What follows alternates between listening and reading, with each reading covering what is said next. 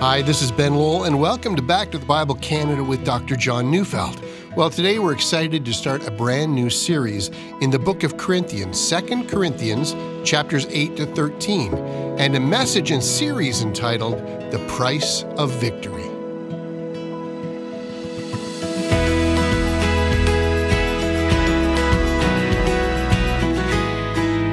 I have for some time now been deeply concerned because so much of the Christian church has, well, I guess for so long now, heard a message of realized eschatology. So, what do I mean by that?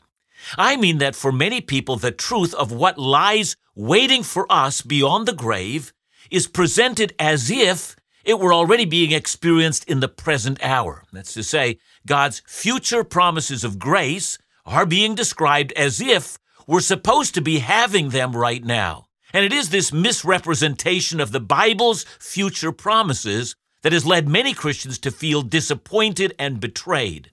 Why is it that I'm not experiencing what the Bible promised, they ask? You know, perhaps the Bible's promises aren't true after all. Now, it is true that in the present hour, we do already experience a foretaste of some of what is promised to us in the future. For instance, Romans 8:23 says, "And not only the creation, but we ourselves who have the first fruits of the Spirit, groan inwardly as we wait eagerly for adoption as sons, the redemption of our bodies. And so we may be groaning in the present hour, but we have received a first fruit, or we've already begun to taste some of what lies ahead. And that's the point. It's but a taste, it's a whisper, an inkling, but a sound, not the whole thing. The whole thing is the future promise. That doesn't mean the first fruit is meaningless. No, it is intensely meaningful. It's a rich experience in this world of sin and despair. It fills us with great joy, but it is the foretaste of what is yet to come. So let's get practical. I've heard some Christians say, I was once a sinner, but now I'm saved by grace. And I'm aware that in some circles there is a theology that you can receive entire sanctification in this life. And they mean by that that in this life you can lose all desire for sin. The flesh is completely defeated now. So you can utterly triumph in this life. You see, a future promise is applied to today, and it's expected for today. And there are others who argue that you never need to be sick in this life. And still others say you need never struggle with the lack of finances in this life, or you can triumph over all your enemies in this life. It's called realized eschatology. That is, we're acting as if Christ has already returned. Many build their expectations on that idea. But then comes what I like to call biblical realism. You know, Romans 7 reminds us that there are times when we do the very things that we don't want to do. Yeah, Christians do fight with the flesh and with the power of sin. It's a constant fight, and a fight that's so overwhelming that Paul says, Ho wretched man that I am! Who will deliver me from this body of death. And no, that's not a description of Paul's life before he was a Christian. This is his life as a spirit filled follower of Jesus. Now, then, those who have been taught realized eschatology say, oh, that's not possible. You see, they assume that they've won the fight with the lower nature right now.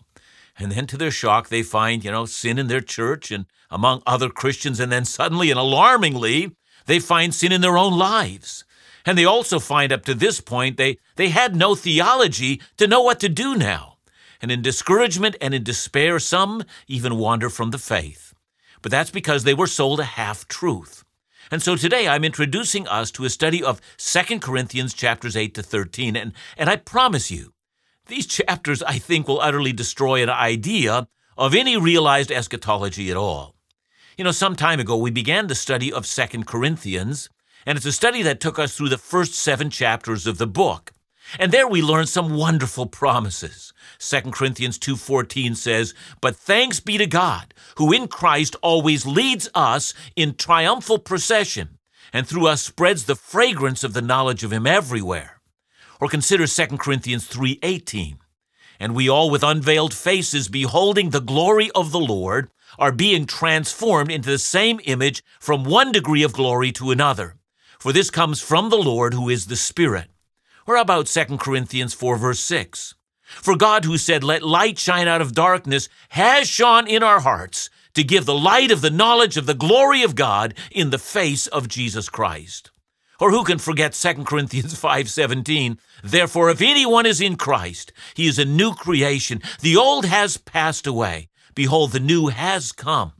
Well, those are glorious promises, and they're true, and every single believer should be expecting these very same things. But how easy it is to forget that in the very same chapters, well, we find things like 2 Corinthians 1, verse 8.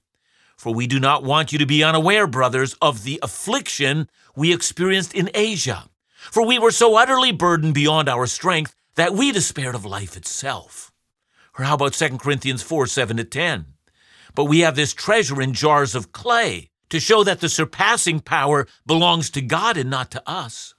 We are afflicted in every way, but not crushed, perplexed, but not driven to despair, persecuted, but not forsaken, struck down, but not destroyed, always carrying in the body the death of Jesus, so that the life of Jesus also may be manifested in our bodies. See, the Christian life, as it's described in this wonderful book, is a life in which the new has genuinely come and transformed everything. But the struggle and the despair and the sacrifice and the suffering of this present hour are very real. That's because as we studied the first part of the book, we found other passages that we had to grapple with. 2 Corinthians 1 verse 8, for we don't want you to be unaware that we were burdened beyond our strength. We despaired of life itself. Then we discovered that the situation of rebellion against God's leadership in the Corinthian church had become so pronounced that Paul had visited them. Indeed, he calls it the painful visit. And then in 2 Corinthians 4 16 to 17, we read, We do not lose heart, though our outer self is wasting away. Our inner self is being renewed day by day. For this light momentary affliction is preparing for us an eternal weight of glory beyond all comparison. You know, do you see there's an experience of wasting away in the present hour? It's real and it's felt. But there's a future promise that our present sufferings and trials and groaning, miseries, they're all going to be light in comparison to what God will give his children in the age to come. See, what we find in 2 Corinthians is the overlap of two ages. The new has come to us in Christ, but the fight with the old is so real that it can drive us to despair of life itself. And what I'm trying to portray is a book, 2 Corinthians, which is a needed antidote to the deception of realized eschatology. If you know anything about the church in Corinth, you're going to know that it was a problem church. Anyone studying 1 Corinthians will soon find a church fraught with problems problems with unity and church divisions, Lawsuits were common between believers. Sexual immorality, drunkenness at the Lord's Supper, false teaching was rampant. Well, the list goes on and on. You know, reading the two Corinthian letters reminds us that perfection among believers is not found on this side of eternity, and it's definitely not. But please don't think that this description of the problems in that church means the application to our day is that we should expect sins among Christians. Well, yes, we should. We still wage a war with the world of flesh and the devil, but we also know that we have been given a new heart, and no believer can simply lie down in sin and remain there. God has given us a foretaste of what is to come. So let's start by stepping back and getting a picture of Paul's relationship to the church he started in the ancient Greek city of Corinth. Paul probably arrived in that city in the year AD 50, and according to Luke, this happened during his second missionary journey. And Corinth was a city in the south of Greece in what was then called the province of Achaia. Corinth was the most important city in ancient Greece. And Paul has a remarkable ministry there, probably the most successful ministry that he had enjoyed up to that point in time. And Paul remained in the city for a year and a half. But later, after he was gone, he hears of problems in the church. And it would seem that Paul actually wrote four letters to that church. Yeah, it's true, we only have two of them, but he did write them four times. So, how do we know that? Well, let's start with his first letter. 1 Corinthians 5, verse 9 says, I wrote to you in my letter not to associate with sexually immoral people. And so you see, there had been a prior letter that is prior to 1 Corinthians. Now, what's become of that first letter? Well, we simply don't have it, and quite sure we'll never find it. In His divine sovereignty, God has willed that only two of the four letters have been preserved. Now then, what gave rise to the writing of 1 Corinthians? Well, look, 1 Corinthians 1:11, Paul says, "For it has been reported to me by Chloe's people that there is quarreling among you, my brothers." And of course, that's not the only problem there was, but, but Paul wrote 1 Corinthians to help them solve their many problems. And indeed, a great many people reading 1 Corinthians today still find it a very helpful book in solving so many of our contemporary Christian problems.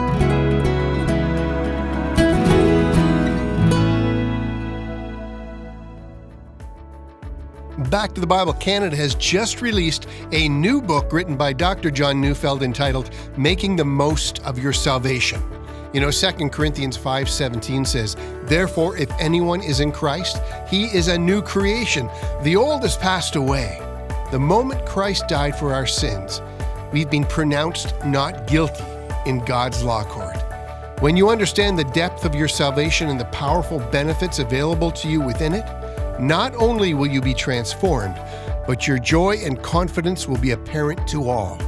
And if we could use anything these days, it's the joy of our salvation.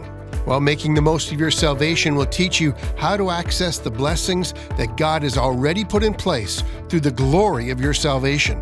Order your copy online today as our free gift during the month of February. Visit backtothebible.ca or call us at 1 800 663 2425.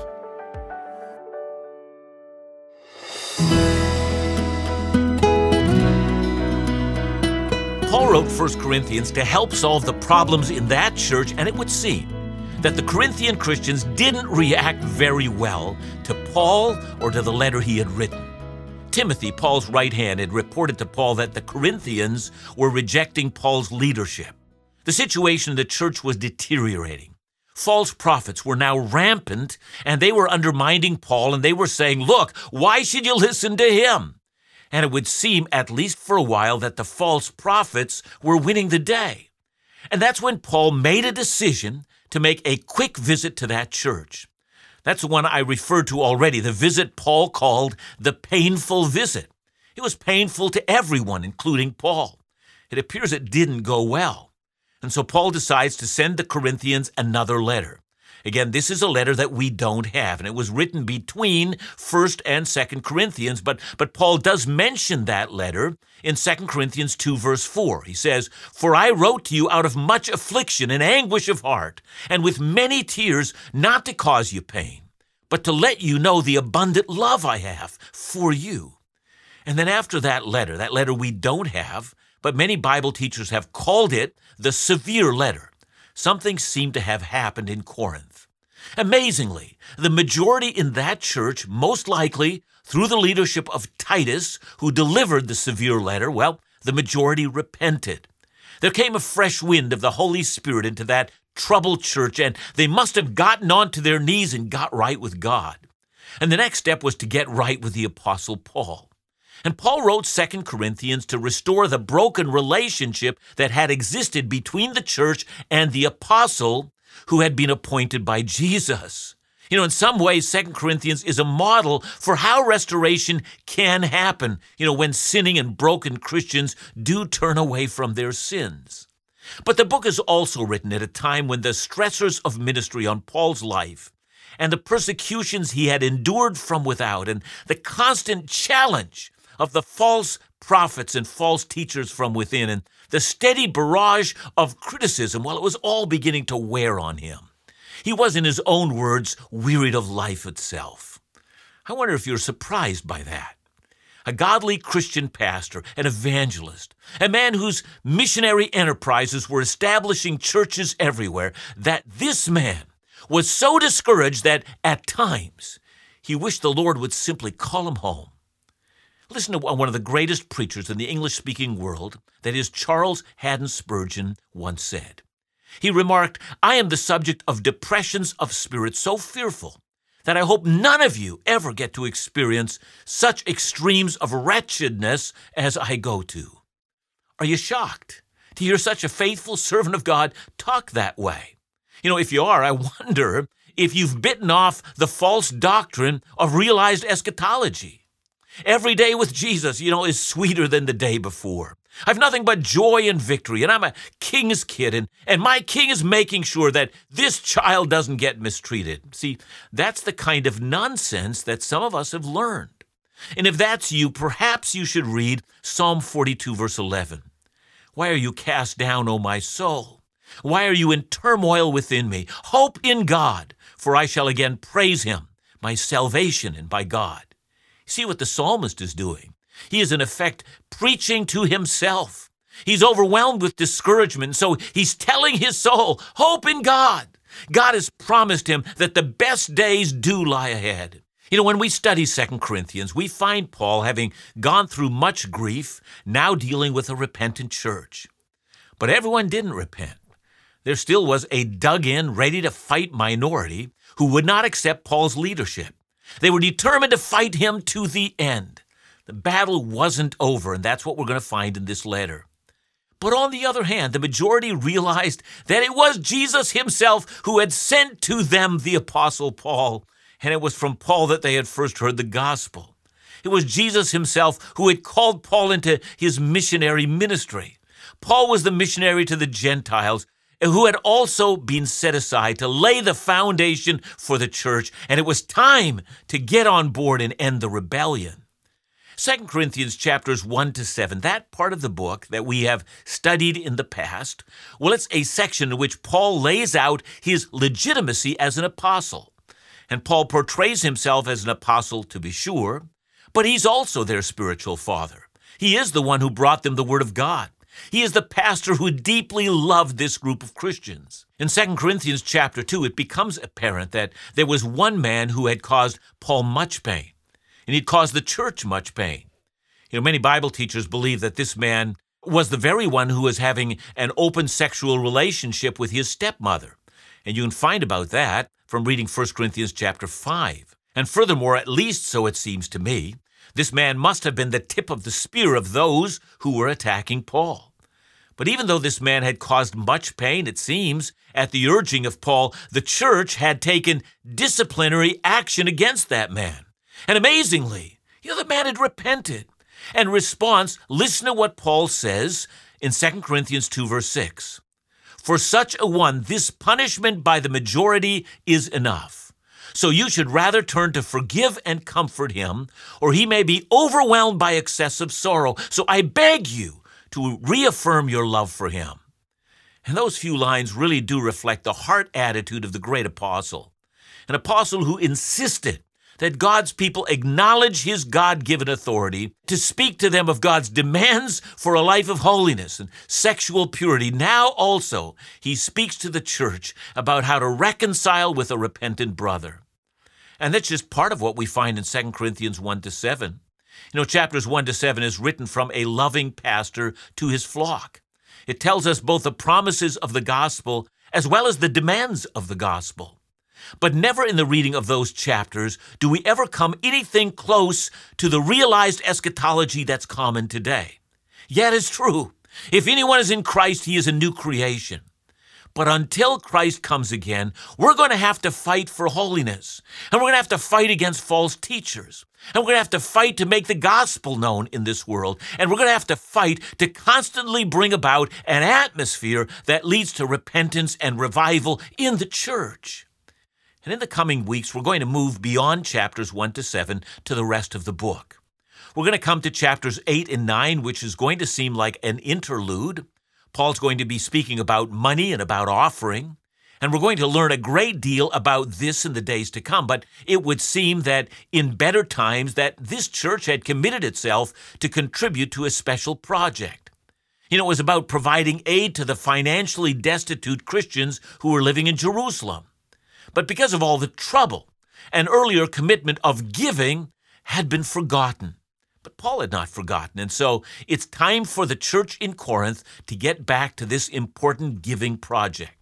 Chapters 8 and 9 will have a great deal to say about what we should think about giving and care for the poor today. As we study this section, we're, we're going to have to confront our attitudes towards money. You know, I've found that a great many Christians you know, become quite uncomfortable about the matter of giving. You know, these two chapters are going to challenge our attitudes about money. And with that, we come to the last section of 2 Corinthians, and it's chapters 10 to 13. You know, that section will be Paul's appeal to the unrepentant minority that has dug in in the church in Corinth and refuses to get right with God. Paul begins that section not with a blast of cannon fire, but rather he begins that section by entreating them with meekness and gentleness of Christ. Now, look, he's not afraid to be bold. But we're going to see his bold face in just a moment. But now he begins with a fatherly act of love and concern. And with that, Paul turns his attention on the false prophets who've been preaching a false gospel, a gospel a number of them have followed. And Paul takes them on on a number of levels. He attacks their view of Jesus, which he says is patently false. They're preaching a different Jesus, and furthermore, they're deceitful workers. And not only that, they don't love the flock. It's evidenced by the fact that they're unwilling to suffer for the flock.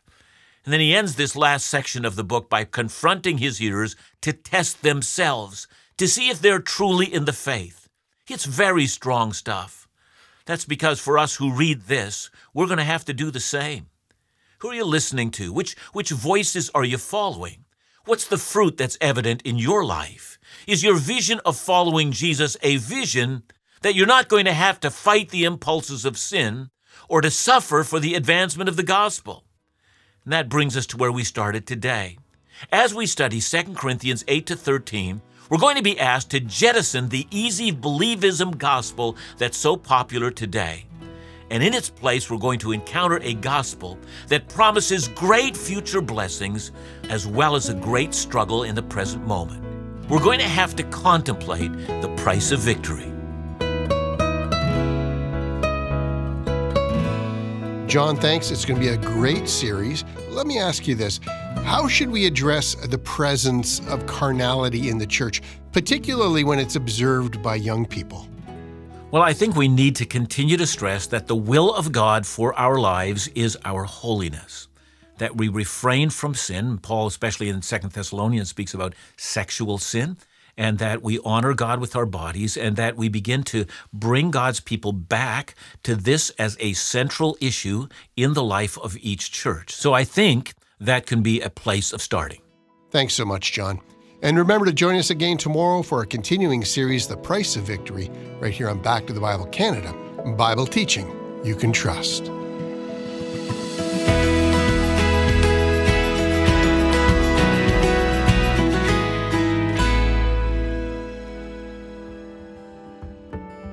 With so many interruptions in our lives, including opportunity to travel, we want to share that we are now offering registration for our 2022 Israel Experience. This is a bucket list experience like none other. An opportunity to travel to the Holy Land, experience so many of the locations where Jesus, Paul, David, and so many others walked.